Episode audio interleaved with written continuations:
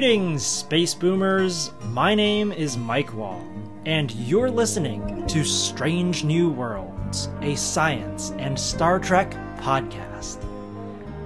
Now, if you're an avid listener of Star Trek podcasts, you may know that Engage, the official Star Trek podcast, just ended its run. So I wanted to start off this episode by offering a heartfelt congratulations to Jordan Hoffman and his team for an outstanding job. I'm pretty new to the podcasting scene. In fact, I only really started listening to podcasts when Engage hit the airwaves in the summer of 2016. So Engage has been a really important and influential podcast for me and I've listened to each and every episode, so it's kind of sad to hear that there are no more.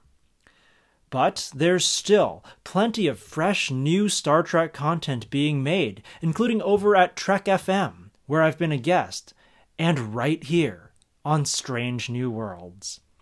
So, if you like what you hear, tell your friends. If you're feeling extra bold, Go ahead and leave us a review on iTunes or tweet me with your comments and questions at MikeY. That's M I Q U A I. With that, I'd like to turn to our feature presentation. Today I have Dr. Pushkar Kopparla here with me to help me understand what it means when Captain Archer says, polarize the hull plating. So I'm here with Pushkar, or should I call you Dr. Kopparla?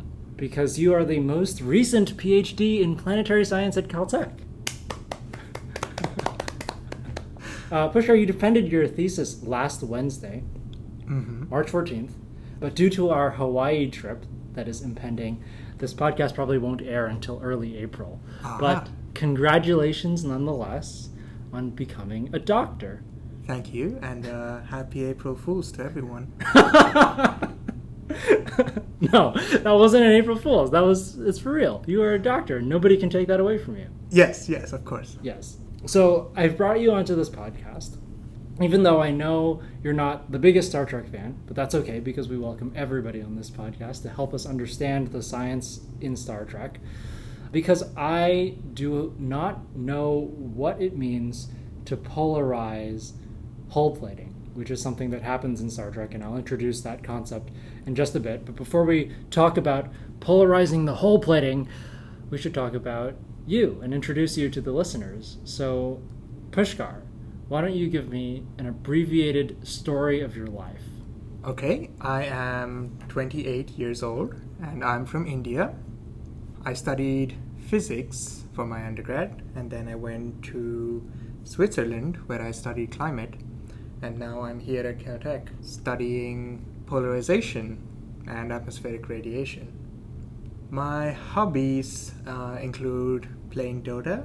Any Dota fans out there? yeah, that's pretty much my only hobby. That's and I like true. watching movies. You you do like watching movies. You also run. Yes, play I badminton. Run. Long dead. um, for those of you who don't know, Pushkar is my group mate. We're in the same research group at Caltech. We also share an office, and we're also apartment mates. So we see a lot of each other. So I know all of your secrets that you're not divulging to the audience right now. no. Um, so Pushkar, surprisingly, somehow you've escaped becoming a hardcore Trekkie after living with me for the past couple of years. Um, but you have seen some Star Trek. So what do you remember from your experiences watching Star Trek? Is there a particular scene or character or concept or story that you that you liked that stuck with you? Well, let's see. What episodes have I seen? There was one with the the furry little animals multiplying. The tribbles. Yes. And then there was the one where they go back to the past to change something.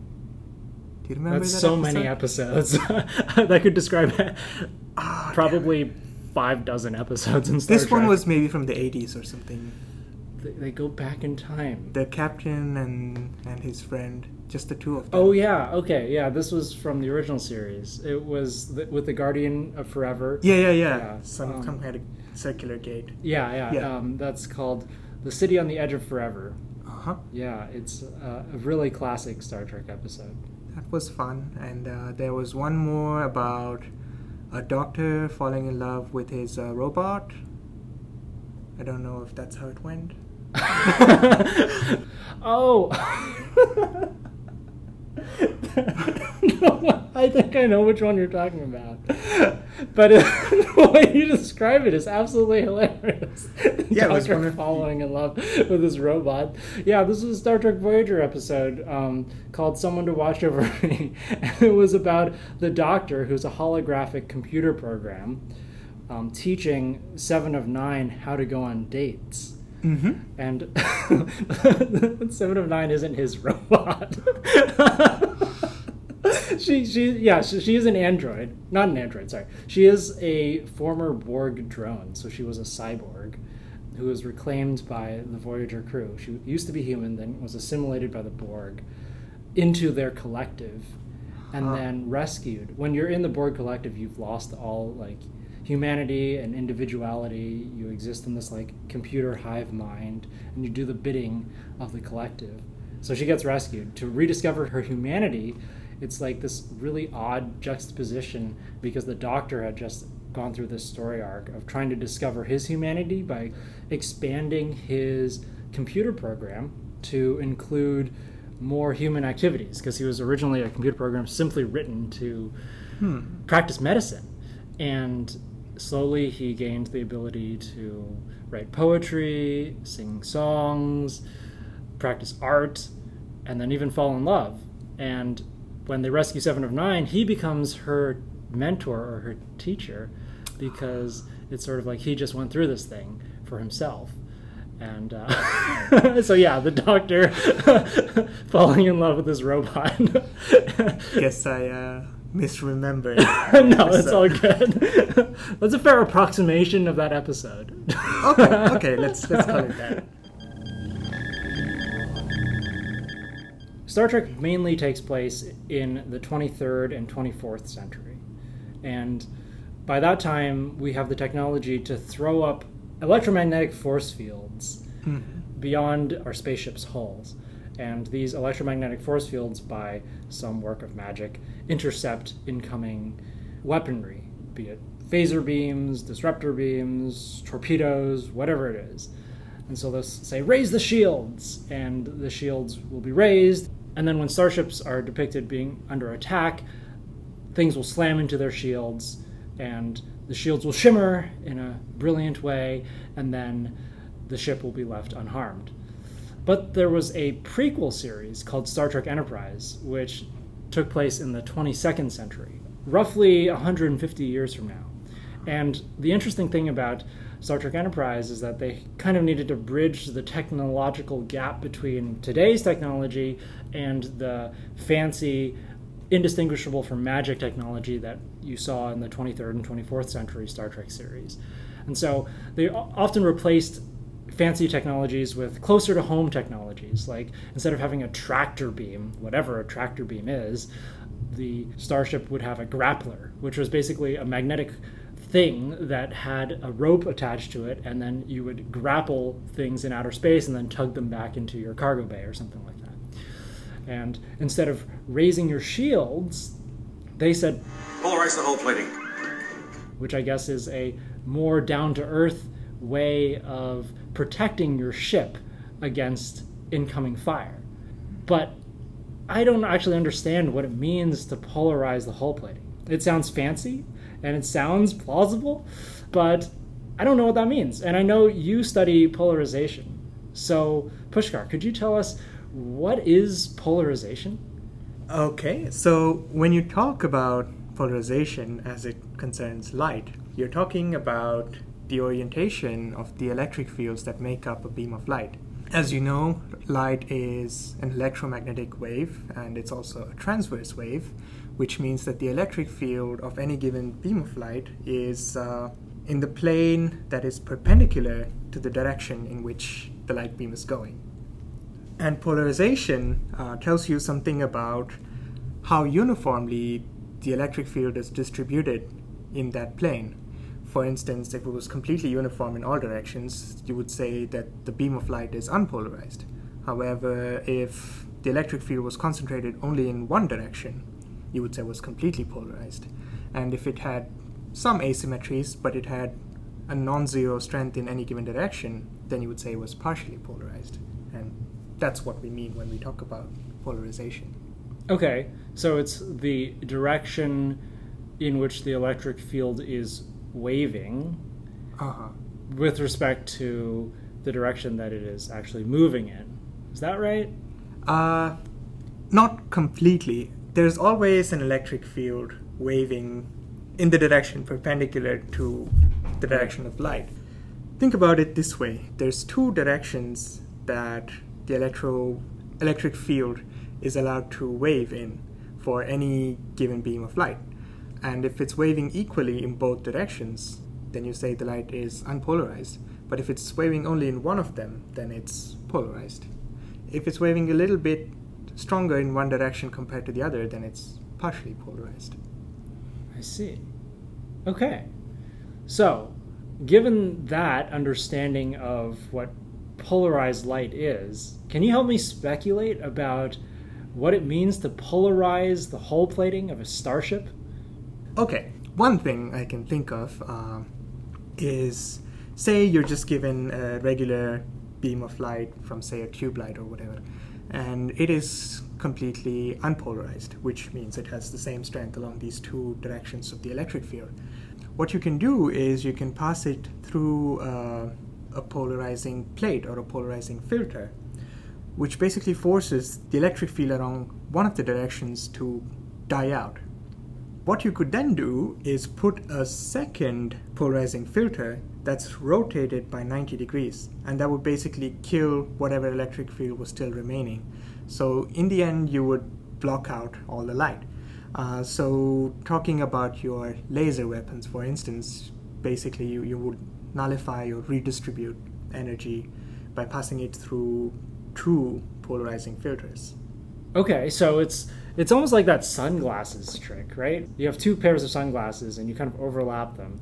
And if you rotate them such that they're 90 degrees from each other, then all of a sudden it becomes really, really dark in that little patch of sunglass. Exactly. Okay. Okay, so polarize the hull plating probably means that you're applying these filters to your hull plating. There must be these filters on the hull plating, and for some reason, you can activate them to turn 90 degrees to each other, Mm-hmm. and then any incoming laser beams will, I guess, well, the first filter, as you said, would cut out about half of its intensity Yes. because it only lets one polarization go through. Yes. And the second filter would have let the polarization that was taken out by the first filter through, but because there's none of that left, it takes out the remaining light, and then you just get zero light hitting your ship. That's exactly what might happen. I don't know. Yeah. That sounds pretty good to me. yeah. Huh. Uh, it makes me wonder why their hull plating isn't polarized all the time then. Like, why do they have to turn it on and off? I want to turn to how you use polarization in your own research. So, you don't use polarization for defensive purposes against incoming enemy fire, but you do use polarization all the time in your own science. So, how does one use polarization to characterize planets? One of the most pressing questions that we're trying to find the answers to about planets these days is exoplanets specifically, is if they have clouds in their atmospheres, and if they do, what these clouds are made of. The way you usually study exoplanet atmospheres is with transit spectroscopy, and while you can usually say if the atmosphere is clear or cloudy, you don't get much information on what the clouds are made of. So we use uh, polarimeters to observe the same planets at different points in their orbit around their star. And uh, based on how the degree of polarization changes as they go through their different phases, we can say something about what the scattering material is in their atmospheres. And that in turn tells us what the composition of their clouds is. So it's as this planet is going around its star, it is showing different faces of itself to us. But more importantly, it's the angle made between the star's light bouncing off the planet going to our telescopes is changing as this planet is going around the star. And that gives us different polarizations at different times. Is that is that right? That's exactly right. And the way the polarization changes and the degree of polarization you can see is dependent on what type of clouds you have in the planet's atmosphere. And so that's how we back out what the clouds are made of. So Pushkar, this method is really, really cool and seems like it could answer some really profound questions about the types of clouds that literal other strange new worlds might have in their atmospheres. Mm-hmm. So, what have you discovered about these clouds in your own research? We've recently been studying this exoplanet, and we've probably concluded that the clouds on this exoplanet are made of. Wait, wait, you can't tell me what they're made of? Unfortunately, not. The results are, what do you call it, embargoed. So I can't talk about them in public yet. Oh, man, that sucks. Since you can't tell me about the latest and greatest amazing findings that you've made, what do we think might be out there in terms of clouds in general among exoplanets at large? Not the specific planet and not the specific clouds of that specific planet, but what kind of things are we expecting? So, many of the exoplanets we know are these things called hot Jupiters, which are expectably hot and very big. And their temperatures go anywhere from a few hundred degrees to a few thousand. And depending on the exact temperature of a planet, you could have anything from clouds of silicates, which is things like sand or stones, to clouds of other minerals like perovskite or corundum. So, like rock clouds. That is the expectation, yeah. That's really cool. Well, I can't wait to see what your paper says. Before we leave, can you give us like one example of how polarization was used to determine something new about the atmospheres of solar system planets? Sure. Uh, in the 60s, the big question in planetary science was what are the clouds of Venus made of? Uh, we could see them, we could get spectra of them, but we couldn't quite figure out what we were looking at. People had all kinds of crazy ideas about what it could be. It could be water ice, it could be carbon dioxide, hydrochloric acid, sulfuric acid, iron, iron chloride, and so on. And the debate raged on for many years till two people, I think one was from the US and one from the Netherlands, got together and observed polarization from Venus. And what that measurement gave them was the refractive index of the cloud material. And that led them to narrow it down to just sulfuric acid. So they basically discovered that the clouds of Venus are made of sulfuric acid. Wow. So it's all thanks to this quirk of light that when a light wave is propagating, it can have different directionalities to the way that it's waving around and the asymmetry or lack of asymmetry in the directions that it's waving gives it this strange property called polarization. And so, thanks to light being a wave and thanks to the way that it waves in space, we can determine really cool things about the stuff that it's passing through and reflecting off of. It's just mind blowing. Thanks for being on the podcast, Pushkar. Thank you for inviting me. And congratulations again on becoming a doctor. Thank you. that concludes episode 34 of Strange New Worlds. I hope you learned something new about the polarization of light, how it could be used in starship combat in Star Trek, and how it's actually used to explore strange new worlds today. Pushkar's not the only person to be defending his PhD thesis this spring. In fact, I'm currently on deck to present my own dissertation on the 31st of May. So if you're in Pasadena then, you should totally be at my public talk. If not, I think my buddy Dr. Peter Gao, who's been on this podcast numerous times, is going to help me live stream it. Anyway, this means it's going to be a pretty hectic next few months for me. So please forgive me if my podcast releases are a bit erratic. For now, though, I want to wish my buddy Pushkar all the best in his endeavors as he leaves Caltech to seek new experiences and new discoveries elsewhere. I'm sure we'll cross paths again soon. Until then, live long and prosper.